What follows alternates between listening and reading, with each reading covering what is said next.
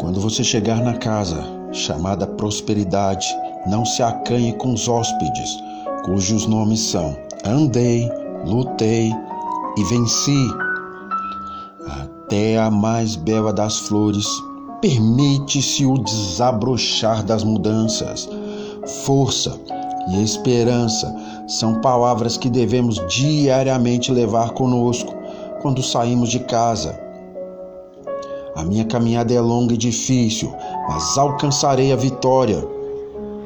Mesmo que caia, a minha perseverança me erguerá. Não se espante com a altura do seu voo. Jamais desistirei de algo que acredito sem lutar até o fim. Sou mesmo assim, luto até o último instante de vida.